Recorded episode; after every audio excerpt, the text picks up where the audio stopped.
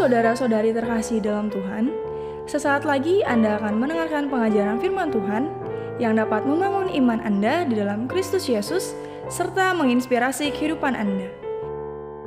Dari House of Prayer Church, selamat mendengarkan.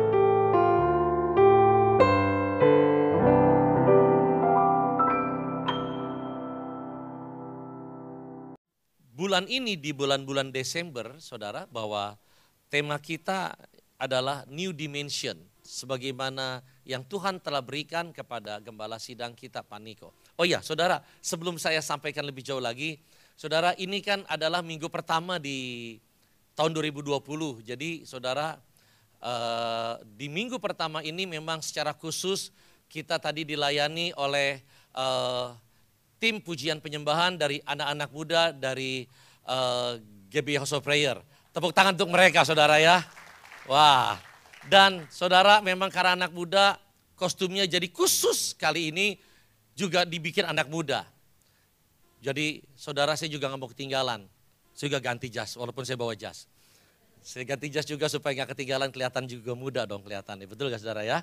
Oke, jadi sekangkanya ya lebih mudah sedikit lah. Saudara. Dalam uh, tahun di mana tahun 2020 ini gembala sidang kita katakan adalah tahun dimensi yang baru, maka pengertian daripada dimensi yang baru adalah yang pertama menjadi kepala bukan ekor. Artinya adalah bahwa Tuhan mau di dalam tahun dimensi yang baru ini kita masuk, dibawa masuk oleh Tuhan ke level kemuliaan yang lebih tinggi. Dan juga kita akan diberikan kemampuan untuk dapat melihat lebih lagi jauh ke depan dan juga Tuhan menyediakan untuk setiap kita boleh mengalami promosi-promosi ilahi di dalam kehidupan kita.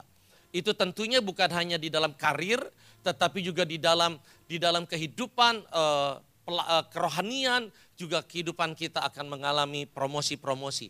Saudara, dan yang selanjutnya adalah pengertian yang kedua adalah menjadi serupa Kristus. Dimensi yang baru ini artinya menjadi serupa Kristus adalah menjadi manusia rohani dan bukan duniawi.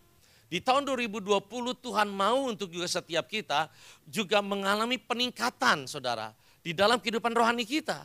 Bukan lagi terus menjadi manusia duniawi tetapi menjadi rohani. Saudara yang sudah menjadi manusia rohani menjadi semakin lebih rohani lagi. Yang setuju mengerti katakan amin.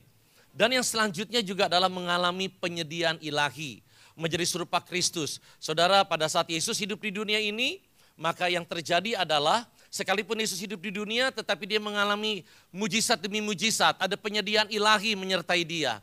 Sehingga kita melihat bahwa bahwa banyak banyak mujizat kesembuhan terjadi, mujizat lima roti dua ekor dua ekor ikan dan sebagainya. Dan Tuhan mau saudara di tahun 2020 ini di mana kita akan mengalami bersama-sama di tahun dimensi yang baru ini saudara dan saya, kita juga akan mengalami penyediaan yang ilahi dalam kehidupan kita. Yang setuju mengerti katakan amin. Nah saudara, tetapi untuk menjadi, untuk kita mengalami dimensi yang baru dalam kehidupan kita, maka kita harus hidup dalam dimensi kerajaan Allah. Sebab saudara, kalau kita tidak hidup dalam dimensi kerajaan Allah, maka kehidupan kita akan tergoncangkan. Ibrani pasal 28 berkata bahwa, Ibrani dikatakan bahwa begini, uh, hanya kerajaan Allah yang tidak tergoncangkan. Segala sesuatu yang lain akan tergoncangkan. Nah, saudara apa artinya hidup dalam kerajaan Allah? Hidup dalam dimensi kerajaan Allah berarti begini. Hidup menurut prinsip kebenaran firman Tuhan. Jadi saudara, kalau kita dengan kata lagi ini, kalau kita saudara dan saya mau hidup dalam dimensi yang baru, di tahun 2020 ini, maka kita harus hidup dalam dimensi kerajaan Allah. Yang artinya adalah kita menghidupi prinsip-prinsip kebenaran firman Tuhan dalam kehidupan kita. Ada banyak prinsip kebenaran firman Tuhan tentunya, tetapi pada hari Minggu yang kemarin, eh, sorry, pada saat tanggal 1 Januari yang kemarin, maka saudara, yang dibagikan adalah ada dua prinsip. Yang pertama adalah prinsip kebersamaan. Nah, ayat firman Tuhan ini berkata begini, pengkhotbah 4 ayat yang ke-12. Dan bila mana seorang dapat dialahkan, dua orang akan dapat bertahan, tali tiga lembar tak mudah diputuskan. Saudara, melalui prinsip kebenaran yang yang dibagikan pada saat tanggal 1 kemarin, uh, Tuhan mengajak kita untuk menyadari bahwa kalau kita mau masuk ke dalam dimensi yang lebih tinggi lagi, kita akan jauh lebih mudah kalau kita berjalan bersama-sama. Kalau kita hidup sendirian, kita akan susah. Saudara, tentunya ada orang yang berkata saya bisa saja naik ke tempat yang lebih tinggi sendirian. Betul, bisa saja. Tetapi saya yakin kita akan jauh lebih mudah untuk kita naik lebih tinggi lagi kalau kita berjalan bersama-sama. Setuju Murti katakan amin. Dan untuk berjalan bersama-sama maka kita harus menjaga yang namanya unity, kesatuan hati. Tanpa kesatuan hati maka kita tidak akan bisa berjalan bersama-sama. Prinsip yang kedua adalah apa? Yaitu adalah prinsip tabur tuai. Saudara, saya yakin dan percaya begini, melalui prinsip tabur tuai ini, maka saudara akan mengalami penyediaan ilahi di dalam dimensi yang baru. Saudara, di dalam 2 Korintus 9, firman Tuhan katakan ayat yang ke-6, dikatakan demikian, camkanlah ini, orang yang menabur sedikit akan menuai sedikit juga, dan orang yang menabur banyak akan menuai banyak juga. Apa artinya saudara dari ayat ini? Yang pertama adalah begini. Artinya adalah ketika saudara banyak menabur, maka saudara akan menuai berlimpah-limpah. Yang setuju katakan amin. Saudara, kita akan mengalami apa yang dikatakan oleh 1 Korintus 29, apa yang tidak pernah dilihat oleh mata, apa yang tidak pernah timbul dalam hati, apa yang tidak pernah kita dengar dengan telinga, itulah yang akan kita alami sebagai orang-orang yang dikasih oleh Tuhan. Yang setuju percaya katakan, amin. Saudara, hal yang selanjutnya adalah begini. Arti daripada ayat ini, ketika saudara rajin menabur, akan terus menuai sepanjang musim dalam kehidupan saudara. Saudara, di dalam perjalanan kehidupan manusia terkadang nggak semuanya itu musim itu selalu baik. Musim kita aja ada musim hujan, ada musim panas. Demikian pun juga dalam kehidupan kita. Tetapi saya percaya begini, ketika seseorang orang yang rajin menabur, maka dia akan terus-menerus mengalami penuaian di dalam kehidupannya, apa pun musim yang dialami dalam kehidupannya. Maupun itu musim subur, maupun itu musim paceklik, dia akan tetap menuai berkat menuai berkat-berkatnya Tuhan. Setuju katakan amin. Saudara, pada saat waktu lagi di ibadah tahun baru, saya bersaksi begini saudara, bahwa di dalam kehidupan saya pribadi, saya cerita kemarin adalah sejak saya bertobat. Ketika sejak saya bertobat, maka saya mengalami kebaikan demi kebaikan Tuhan. Saya mengalami yang namanya berkat Tuhan yang dilimpah-limpahkan. Sehingga saudara dengan kata lain saya bisa berkata untuk kemuliaan Tuhan tentunya. Sejak saya bertobat, saya enggak pernah lagi yang namanya tidak punya uang. Sebelum bertobat, ngalamin, ngalamin. Tetapi sejak saya bertobat, saya mengalami yang namanya, saya tidak lagi mengalami yang namanya tidak punya uang. Saudara, saya tidak pernah mengalami yang namanya kekurangan. Saudara, Tuhan memberkati kehidupan saya dan keluarga. Saudara, tetapi itu bukan berarti begini Bapak Ibu, bahwa saya enggak mengalami goncangan. Saya mengalami goncangan. Bahkan saya sempat mengalami goncangan yang yang besar buat saya. Khususnya di area keuangan. Saya juga ngalamin saudara. Bahkan ada saat di mana masa-masa sulit, saya tidak lagi memiliki penghasilan bulanan yang rutin yang biasa saya terima. Jadi saudara, itu adalah masa yang sulit dalam kehidupan saya, masa paceklik. Tetapi saudara, di dalam sekali sekalipun saya di dalam masa yang sulit, saya tetap boleh menuai berkat yang daripada Tuhan. Artinya begini, Tuhan pelihara kehidupan saya sehingga kehidupan saya bisa tetap dapat mencukupi kebutuhan yang ada. Sehingga bukan hanya dapat mencukupi kebutuhan yang ada Bapak Ibu, tetapi juga bahkan masih bisa menabur untuk memberkati orang-orang lain yang membutuhkan. Nah, saudara, saya diingatkan Tuhan ketika saya mengalami hal itu dan melalui hal ini. Saudara, saya diingatkan Tuhan adalah begini Bapak Ibu. Bahwa apa yang saya alami itu, saya bisa tetap menuai. Walaupun bukan hanya di masa saya baik, tetapi di masa yang sulit saya masih bisa tetap menuai. Tuhan ingatkan itu karena apa yang saya tabur di masa-masa sebelumnya. Saudara, saya mau cerita begini, saudara. Jadi Tuhan ingatkan saya. Saya berdoa biar apa yang menjadi kesaksian ini boleh memberkati saudara. Saya diingatkan begini, bahwa sejak waktu saya baru bertobat, saya dengan rajin saudara, selalu untuk menabur dari penghasilan yang saya terima setiap bulan. Yang saya tabur adalah 20 persen. Yang 10 persen saya sisihkan untuk mengembalikan persepuluhan yang adalah miliknya Tuhan. Tapi yang 10 persen lagi ini adalah saya sisihkan untuk memberikan persembahan khusus dan persembahan sukarela. Saudara, saya diingatkan bahwa betapa bahwa apa yang apa yang saya tabur di masa yang lalu, apa yang saya tabur, saya tabur, saya tabur, saya tabur, saya tabur. Saudara, itulah yang saya tuai di setiap musim perjalanan kehidupan saya. Mau lagi kondisinya baik, kondisinya lagi tidak baik, Tuhan membuat saya bisa tetap menikmati berkat sehingga saya tidak berkekurangan. Saudara, ini yang saya mau ajak untuk setiap kita melihat bahwa betapa dahsyatnya apa yang apa yang saudara tabur dalam kehidupan saudara. Dan khususnya hari ini saudara, saya ingin bagikan mengenai lebih khusus adalah mengenai persepuluhannya saudara. Saudara, ada banyak orang yang mereka nggak ngerti apa bahkan apa itu persepuluhan. Nggak ngerti saudara. Bahkan orang Kristen nggak semuanya ngerti saudara. Nggak semua orang Kristen bahkan ngerti apa sih itu persepuluhan. Atau juga ada orang yang nggak ngerti. Mungkin mereka memberikan persepuluhan tetapi mereka nggak ngerti kenapa mereka memberikan persepuluhan. Nah saudara, padahal saya yakin begini saudara. Ketika kita mengerti dengan benar mengapa kita mengembalikan persepuluhan yang adalah miliknya Tuhan. Saya percaya begini, kita akan mengalami terobosan di dalam kehidupan kita. Kita akan mengalami kemenangan dalam kehidupan kita. Kita akan mengalami kelimpahan quote and quote yang Tuhan sediakan bagi kita.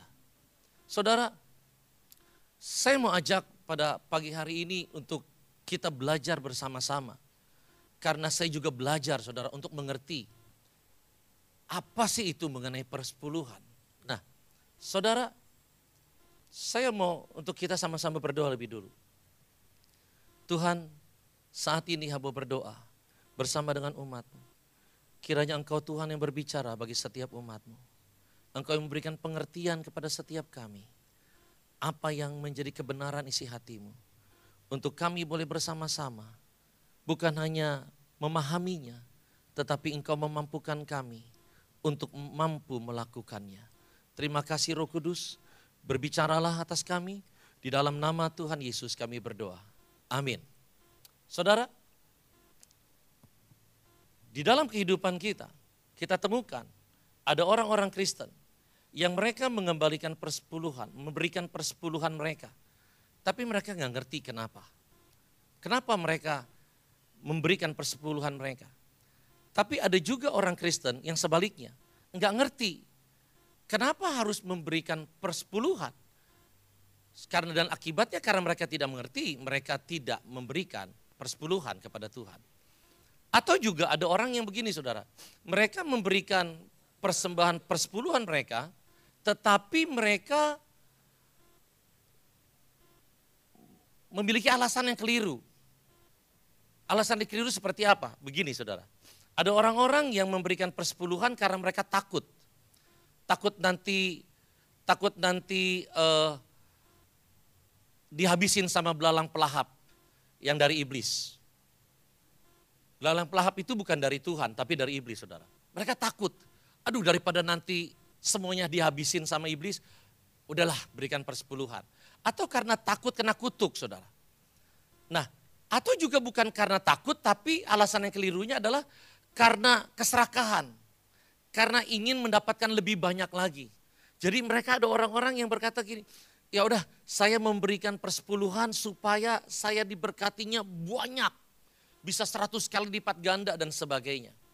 Saudara, Tentunya semua itu adalah hal yang keliru.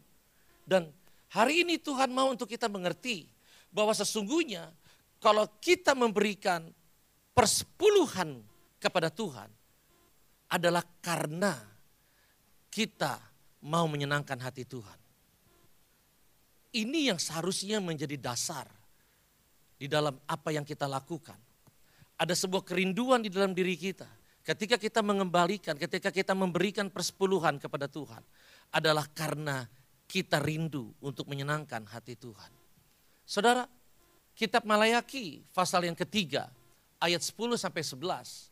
Sebelum kita baca isi ayatnya, saya ingin ajak untuk kita membaca apa yang menjadi perikopnya. Saudara, perikopnya kita boleh baca sama-sama yang di dalam kotak. Satu, dua, tiga. Pembayaran persepuluhan, persembahan persepuluhan menyenangkan hati Allah. Jadi saudara, hal yang paling esensi bahwa yang harus kita mengerti ketika kita memberikan persembahan persepuluhan, persembahan persepuluhan itu menyenangkan hati Tuhan. Saudara, jadi hari ini saudara Tuhan mau untuk setiap kita ketika kita memberikan persembahan persepuluhan, biarlah kita memberikannya karena kita punya hati yang rindu untuk menyenangkan hati Tuhan. Nah, saudara ayatnya saya akan bacakan lebih dahulu. Malaikat 3 ayat 10 berkata demikian. Bawalah seluruh persembahan persepuluhan itu ke dalam rumah perbendaraan, supaya ada persediaan makanan di rumahku, dan ujilah aku firman Tuhan semesta alam. Apakah aku tidak apakah aku tidak membukakan bagimu tingkap-tingkap langit? Tingkap-tingkap langit ini berbicara ada dimensi ilahi yang baru yang belum pernah kita lihat. Dikatakan demikian, dan mencurahkan berkat kepadamu sampai berkelimpahan. Jadi saudara, melalui ayat firman Tuhan ini, saya mau ajak untuk kita melihat dan mengerti bahwa ketika seseorang memberikan persepuluhannya kepada Tuhan dengan kerinduan hati untuk menyenangkan hati Tuhan, maka dia akan mengalami dimensi-dimensi yang baru, dimensi-dimensi ilahi yang baru yang Tuhan akan bukakan, tingkap-tingkap langit yang Tuhan akan bukakan, dan mereka akan mengalami yang namanya berkat yang daripada Tuhan yang berkelimpahan.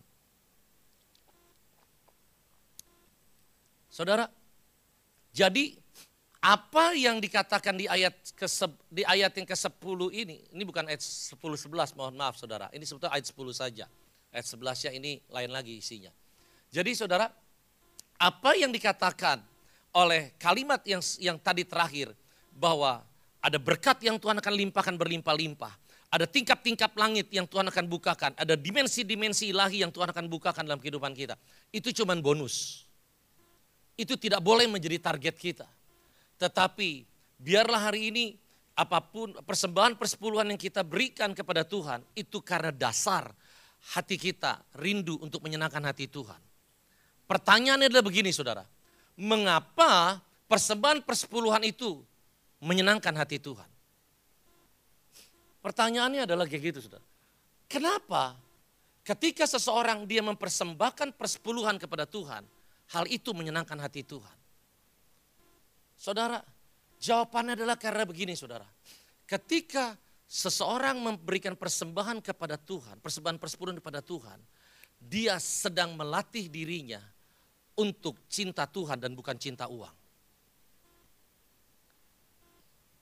Ketika seseorang memberikan persembahan persepuluhan kepada Tuhan, dia sedang menyatakan kepada Tuhan bahwa Tuhan yang lebih utama dan bukan uang yang lebih utama. Mereka sedang berkata bahwa melakukan kehendak Tuhan adalah lebih utama daripada memuaskan keinginan daging. Saudara, Itulah sebabnya ketika seseorang dia memberikan persembahan persepuluhan, dia menyenangkan hati Tuhan. Saudara,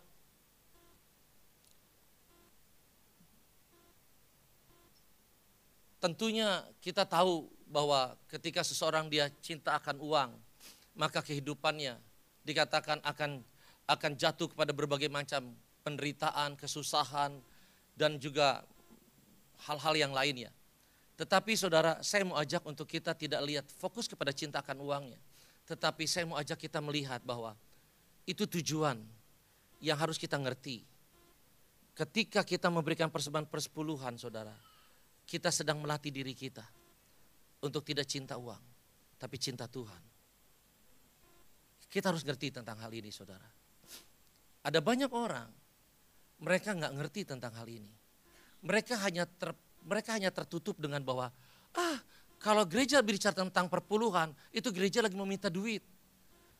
Itu tipu daya iblis, saudara. Sebetulnya adalah ketika ketika Tuhan meminta orang percaya untuk mengembalikan apa yang jadi miliknya Tuhan itu persepuluhan adalah itu adalah cara jalan untuk melatih kehidupan orang percaya agar mereka tidak cinta uang tetapi mereka cinta akan Tuhan. Tangkap ini baik-baik saudara. Saya sungguh berdoa untuk menyampaikan menyampaikan khotbah hari ini. Saya betul-betul sungguh berdoa saudara.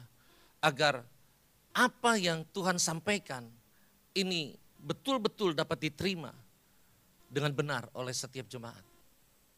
Saudara, di dalam kehidupan saya, saya pun juga mengajar anak saya untuk belajar untuk tidak cintakan uang. Caranya bagaimana? untuk belajar memberikan persembahan persepuluhan. Jadi saudara, kalau seandainya anak saya dia apa namanya uh, dapat angpau gitu dari Imlek, ini kan Imlek nih sebentar lagi ya. Nah, dapat angpau nih dia, ini dari dia kecil saudara. Sejak dari dia kecil, setiap kali Imlek dapat angpau saudara, saya ajarin dia persepuluhannya berikan kepada Tuhan. Jadi habis malam-malam itu selalu dia pisahin dia serahkan ke saya. Jadi ini persepuluhannya uh, untuk nanti dibawa ke gereja dari sejak kecil saudara. Dan itu saya latih saudara. Saya latih dia agar dia tidak cinta uang. Bagaimana caranya? Memberikan persepuluhan saudara. Dan saudara saya bersyukur pada Tuhan. Setelah dia besar saudara. Saya melihat apa yang dilatih sejak dia kecil. Untuk tidak cinta uang. Itu jadi semakin kelihatan saudara. Yaitu adalah bagaimana sekarang ini kan dia sudah kerja, saudara. Dia kan baru belum lama ini kan kerja. Jadi saudara, dari hasil pekerjaannya saudara, tanpa saya suruh, pada saat waktu berapa bulan yang lalu, dia dapat gaji pertamanya. Jadi gaji pertamanya dia. Saudara, dan tanpa saya suruh saudara, dia memberikan seluruh gaji pertamanya sebagai persembahan sulung kepada Tuhan. Saya cuma berkata pada Tuhan, Puji Tuhan, puji Tuhan. Berarti saya berhasil untuk melatih, mengajarkan anak saya. Tidak cinta uang, tetapi cinta Tuhan lebih lagi. Saudara, hari ini Tuhan juga mau ngajarin kita sama-sama. Mungkin ada saudara berkata, tapi saya sudah kembalikan persepuluhan. Memang targetnya saya bukan untuk seluruh untuk untuk meminta saudara mengembalikan persepuluhan, tetapi saya mengajak setiap supaya setiap kita mengerti bahwa ketika kita melakukan kehendak Tuhan, mengembalikan, memberikan persepuluhan kepada Tuhan, biar kita lakukan dengan hati yang benar. Bukan karena takut, bukan karena keserakahan, tapi karena hati ingin menyenangkan hati Tuhan. Yang setuju mengerti katakan amin. Tepuk tangan bagi nama Tuhan kita. Yang selanjutnya saudara, saya mau ajak beberapa pengertian demi pengertian untuk supaya saudara mengerti mengenai persepuluhan dengan benar. Dengan sudut pandang kacamatanya Tuhan. Bukan sudut pandang kacamata dunia yang selama ini saudara terima. Saudara, dengan ketakutan karena keserakahan, keinginan ingin dapat lebih banyak dan lain sebagainya. Nah, saudara saya mau ajak untuk kita melihat begini lebih dahulu. Kejadian 14, 19 sampai 20. Dikatakan demikian. Lalu ia, yaitu Melkisedek, memberkati Abraham katanya, diberkatilah kiranya Abraham oleh Allah yang maha tinggi, pencipta langit dan bumi. Dan terpujilah Allah yang maha tinggi yang telah menyerahkan musuhmu ke tanganmu. Lalu Abraham, Abraham memberikan kepadanya sepersepuluh dari semuanya. Saudara, firman Tuhan berkata Abraham memberikan persepuluhan. Kepada siapa dia memberikan persepuluhan? Kepada Melkisedek. Siapa itu Melkisedek? Melkisedek itu di dalam Ibrani pasal yang ke-7 ayat 2 sampai 3 berkata begini. Kepadanya pun Abraham memberikan sepersepuluh dari semuanya. Menurut arti namanya Melkisedek adalah pertama-tama, perhatikan. Melkisedek itu artinya raja kebenaran. Yang kedua, Melkisedek itulah raja damai sejahtera. Yang ketiga dikatakan ia tidak berbapa, tidak beribu, tidak bersisilah, harinya tidak berawal dan hidupnya tidak berkesudahan. Ini berbicara alfa dan omega, awal dan akhir. Perhatikan itu. Yang selanjutnya adalah siapa itu Melkisedek? Ia dijadikan sama dengan anak Allah. Yang selanjutnya dikatakan ia tetap menjadi imam sampai selama-lamanya. Berarti menjadi imam sampai kekekalan. Jadi sesungguhnya Melkisedek itu adalah gambaran daripada Yesus Kristus. Jadi saudara, hari ini saya mau ajak kita mengerti sebentar lebih lagi. Untuk hal yang ini, ini saya belum habis saudara. Saya mau ajak kita kembali lagi melihat kembali kepada kitab kejadian 14 ayat 19 sampai 20. Saya akan bacakan sekali lagi saudara. Lalu ia memberkati Abraham, yaitu Melkisedek yang adalah merupakan gambaran daripada Kristus. Kita ngerti sekarang itu siapa Melkisedek. Katanya diberkatilah kiranya Abraham oleh Allah yang maha tinggi pencipta langit dan bumi dan terpujilah Allah yang maha tinggi yang telah menyerahkan musuhmu ke tanganmu. Lalu Abraham memberikan kepadanya sepersepuluh dari semuanya. Saudara, begini, tangkap baik-baik. Di dalam ayat ini yang saya temukan adalah Abraham tidak memberikan persepuluhan karena dia, karena dia diperintah. Betul saudara? Abraham tidak memberikan persembahan karena dia diperintah. Tetapi Abraham memberikan persembahan sebagai pengakuan iman percayanya bahwa Tuhan adalah sumber segalanya dalam hidupnya. Bahwa Tuhan adalah sumber kemenangan dalam kehidupannya. Bahwa Tuhan adalah sumber berkat di dalam kehidupannya. Bahwa Tuhan adalah sumber segala sesuatu dalam kehidupannya. Jadi saudara, kenapa Abraham memberikan persepuluhan? Abraham memberikan persepuluhan sebagai pengakuan imannya kepada Tuhan. Bahwa Tuhan adalah segalanya dalam hidupnya. Saudara, hal ini juga yang Tuhan mau untuk kita miliki. Ketika setiap kali saudara memberikan persembahan persepuluhan kepada Tuhan, biarlah itu semuanya menjadi sebagai pengakuan iman percaya saudara bahwa semuanya adalah berasal daripada Tuhan. Semuanya adalah miliknya Tuhan. Semuanya adalah sumbernya adalah Tuhan. Sumber berkat adalah Tuhan. Sumber kehidupan saya adalah Tuhan. Sumber kemenangan saya adalah Tuhan. Sumber kesehatan saya adalah Tuhan. Sumber kekuatan saya adalah Tuhan. Sumber hidup saya adalah Tuhan. Dan biarlah itu yang harus kita miliki dalam kehidupan kita. Setiap kali kita membawa persembahan kita kepada Tuhan. Yang setuju mengerti sampai di sini katakan amin. Saudara, hal yang terakhir yang saya ingin bagikan. Saudara, ada ada hal yang satu kebenaran lain di balik persepuluhan yang saya juga mau untuk setiap kita juga mengerti.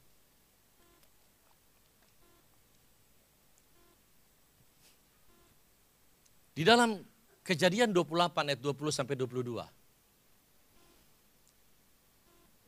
Saya akan bacakan lebih dulu begini.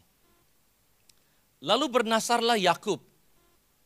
Jika Allah akan menyertai dan akan melindungi aku di jalan yang kutempuh ini. Memberikan kepadaku roti untuk dimakan dan pakaian untuk dipakai.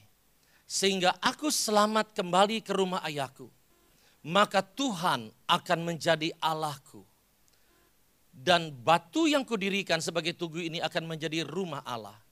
Dan segala sesuatu yang engkau berikan kepadaku, akan selalu kupersembahkan sepersepuluh kepadamu. Amin.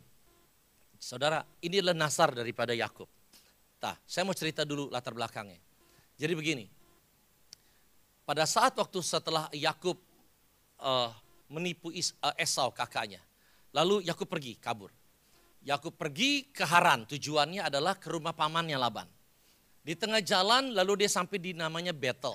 Di battle itu dia istirahat, dia tidur, malam harinya dia bermimpi. Nah ketika dia malam dia bermimpi, dia melihat ada tangga dari bumi sampai ujungnya ke langit. Lalu ada malaikat Allah turun naik. Lalu saudara, di dalam mimpi itu, lalu Tuhan memberkati Abra, memberkati Yakub, memberikan janji berkatnya kepada Yakub. Nah, setelah Yakub bangun, saudara, setelah Yakub bangun, lalu dikatakan demikian, Yakub melihat begini, wah ini tempat ini adalah pintu gerbang sorga. Lalu dikatakan ini adalah memang battle, adalah artinya battle adalah rumah Allah. Nah di situlah lalu Yakub bernasar. Dan nasarnya itu apa? Yang pertama memang Tuhan menjadi Allahnya dia. Dan yang kedua adalah dari segala sesuatu yang Tuhan berikan kepada dia akan selalu Yakub persembahkan sepersepuluh kepada Tuhan. Betul saudara? Oke. Lalu setelah itu perjalanan dimulai lagi. Dia sampai ke rumah Laban. Di Laban saudara dia bekerja. Dia bekerja di rumah Laban, lalu Laban dia mengerjain apa namanya menggembalakan kambing domba. Lalu Laban berkata gini, Yakub, kamu kan kerja. Karena kamu kerja, saya akan kasihkan upah buat kamu. Oke, lalu Laban bikin kesepakatan. Uh, upahnya adalah begini.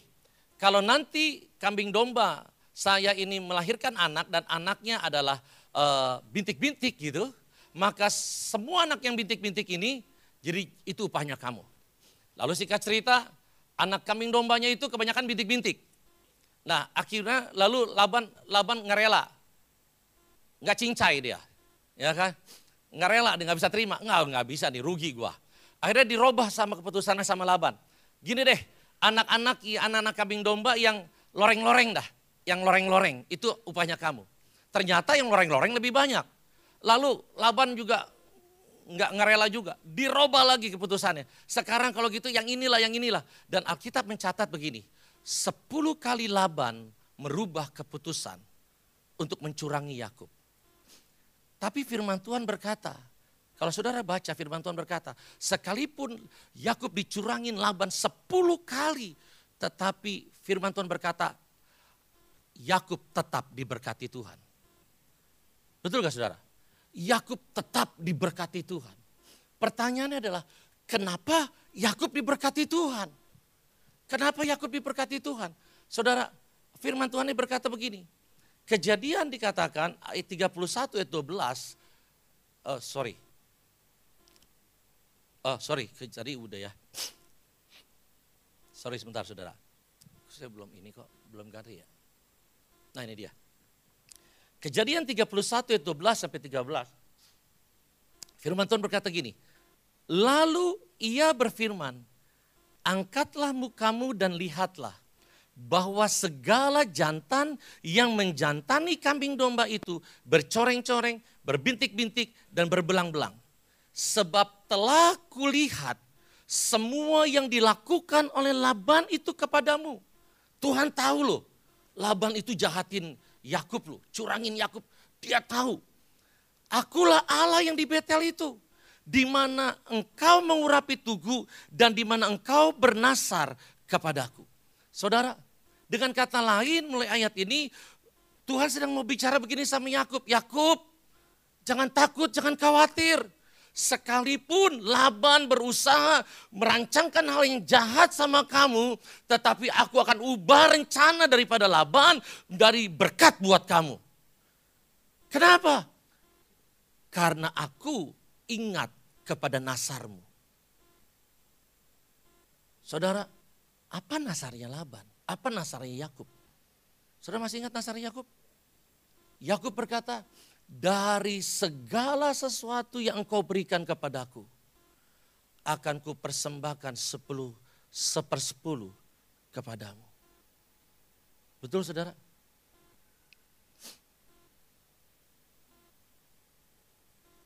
Saudara, saya mau ajak kita ngerti di balik persepuluhan yang diberikan oleh seseorang.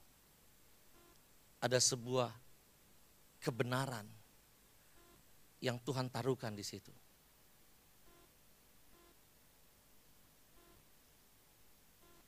Ketika seseorang diberikan persepuluhan kepada Tuhan, kebenarannya begini. Sekalipun ada orang-orang yang merancangkan yang jahat, Sekalipun ada orang-orang yang merancangkan yang buruk terhadap kamu, untuk merugikan kamu, untuk berbuat jahat sama kamu. Tuhan akan ubahkan rancangan yang jahat untuk menjadi kebaikan buat kamu. Tuhan akan tetap memberkati kamu. Sebagaimana Tuhan bela Yakub, Tuhan juga akan bela orang itu. Saudara, Dua Nasar Yakub. Tuhan adalah Allahnya dia. Kita harus juga memiliki kehidupan seperti itu. Tuhan adalah Allah dalam kehidupan kita. Tapi yang kedua juga adalah Nasara Yakub. Dari segala sesuatu yang kau berikan kepadaku, akan ku selalu ku persembahkan sepersepuluh kepadamu Tuhan. Saudara, pemusik boleh maju ke depan.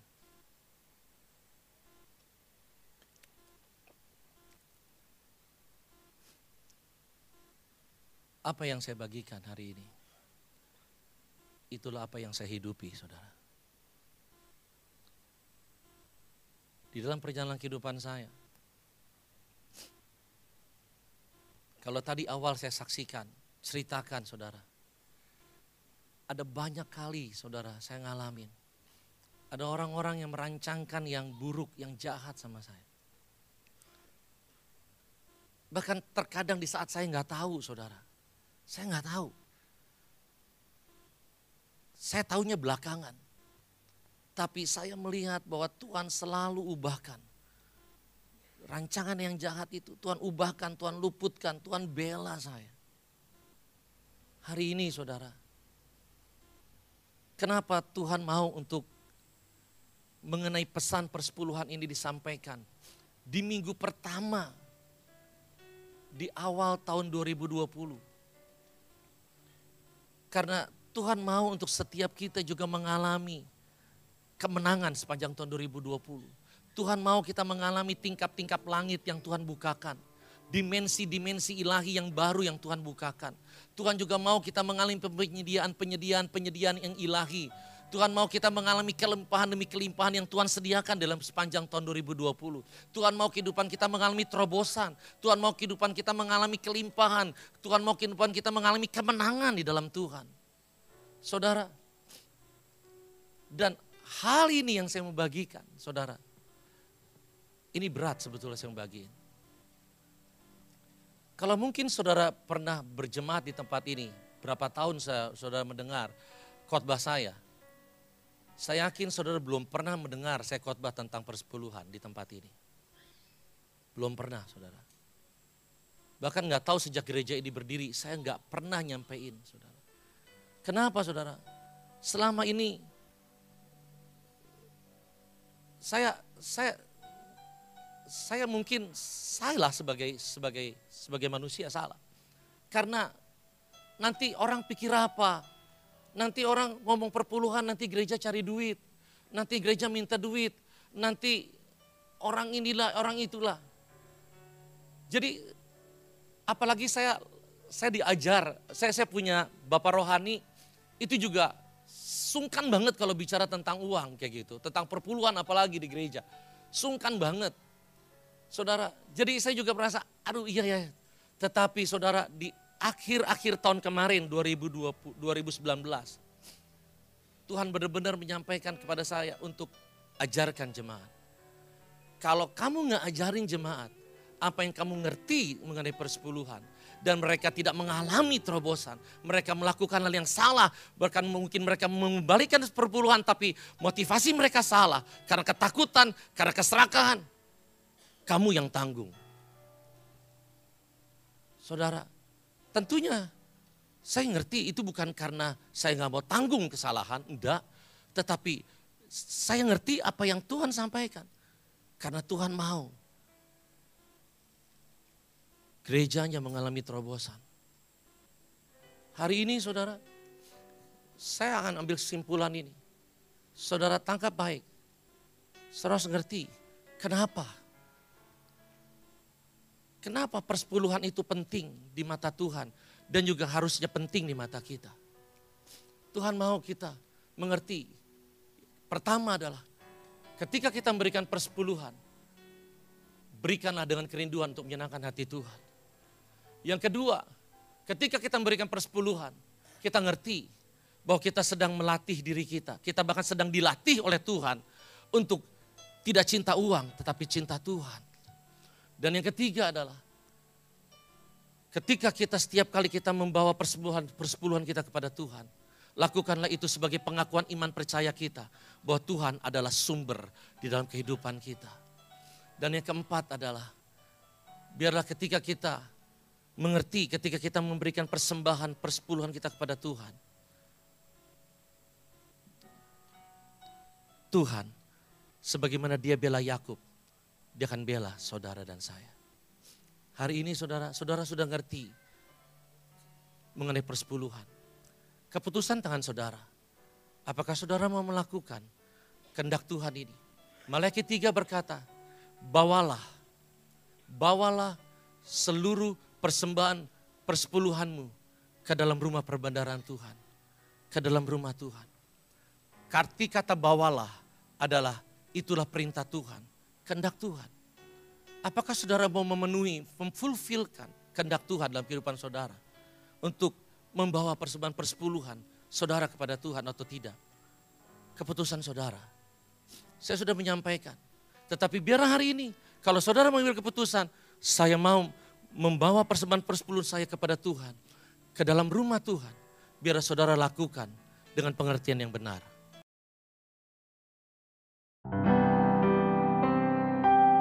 Anda telah mendengarkan sharing firman Tuhan yang disampaikan oleh hambanya. Untuk mendengarkan rekaman khotbah lainnya, Anda dapat mengunjungi website hope.church/sermon atau streaming melalui handphone Anda Hope Church Podcast di Spotify dan Apple Podcast. Tuhan Yesus memberkati. Strong families, strong generation.